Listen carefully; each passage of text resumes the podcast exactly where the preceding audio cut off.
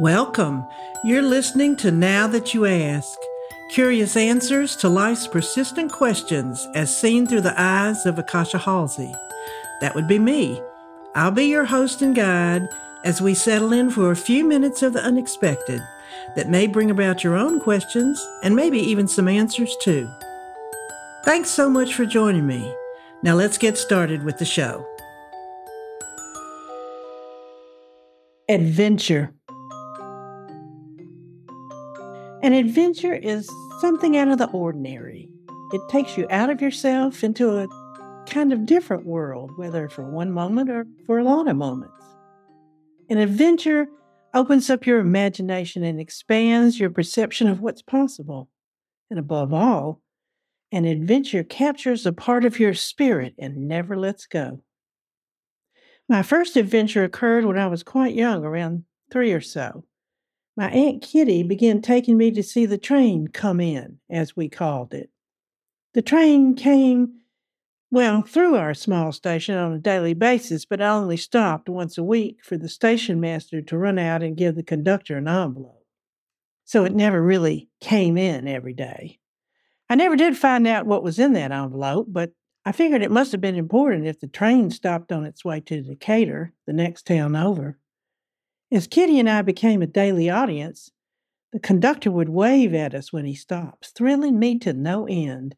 And then this afternoon expedition became an adventure. My daddy announced that Kitty and I would be boarding the train to ride it to Decatur, where he would pick us up. Daddy had arranged it with the station master, who in turn had informed the conductor. I dressed in my best Sunday dress, white gloves, and patent leather Mary Janes. I could not have been more excited. Daddy even came to see us off. The station master came out, greeted Daddy, Kitty, and me, and we all waited for the train to roll into the station. When it screeched to a halt, out came the conductor, stepping down from the train. He shook my gloved hand, offered his own hand to Kitty and then to me as we stepped up into the train, and after we got seated, waved to Daddy.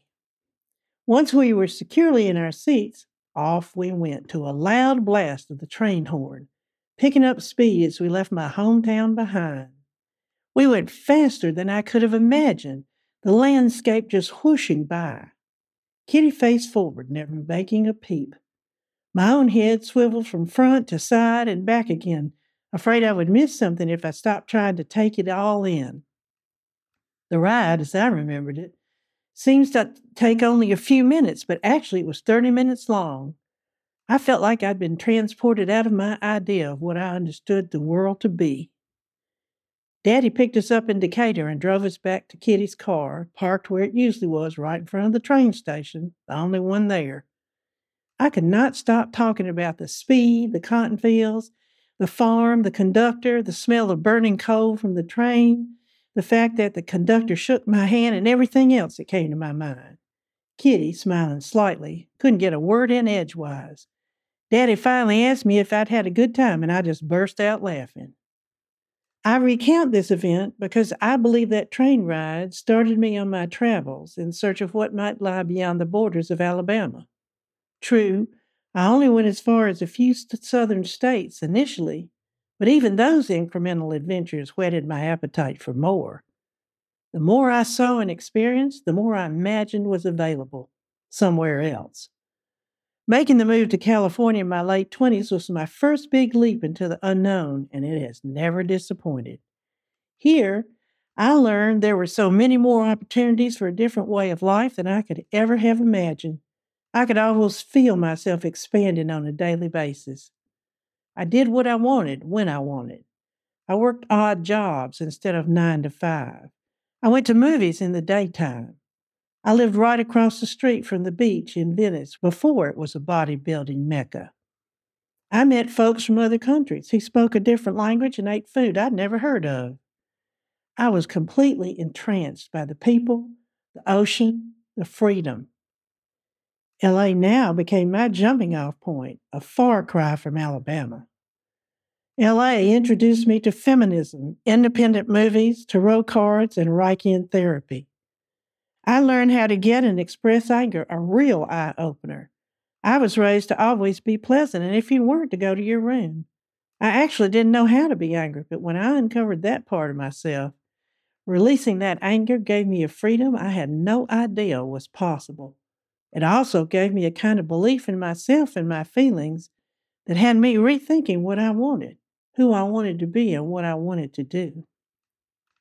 I wanted adventure, the kind that gave me the same thrill as that first train ride. I wanted to experience all I could, to stretch myself to see what happened when I had no set idea of what was next. I don't think this was a conscious thought, but that sense of openness guided me for the next few decades, and that never disappointed either. Opportunities to live out my desires presented themselves, well, randomly. From a plane ticket to visit a boyfriend in Iran, to an invitation to live on a spiritual commune in Oregon from trips to Afghanistan to the gold markets in Bangkok and Delhi. My life has never been the same since that first train ride. I credit my Aunt Kitty with introducing me to these ideas. One, that a constant and loving relationship can change your life. Two, that there is adventure no matter where you are. And three, that when anyone shares who they are with you, you become blessed. I'm still living in California, still enjoying my life here and looking for adventure.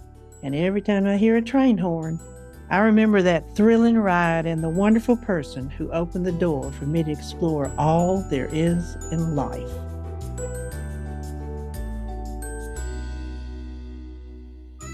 Thank you for listening to Now That You Ask. I hope you found this episode insightful and perhaps entertaining too. Don't forget to subscribe, and if you enjoyed the show, please take a moment to rate and review it on iTunes. If you didn't like the show, well, I guess you just lost a few minutes of your life. But you might want to try another one, they're all really different.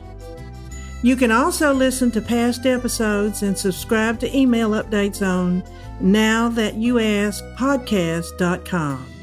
Bye bye for now.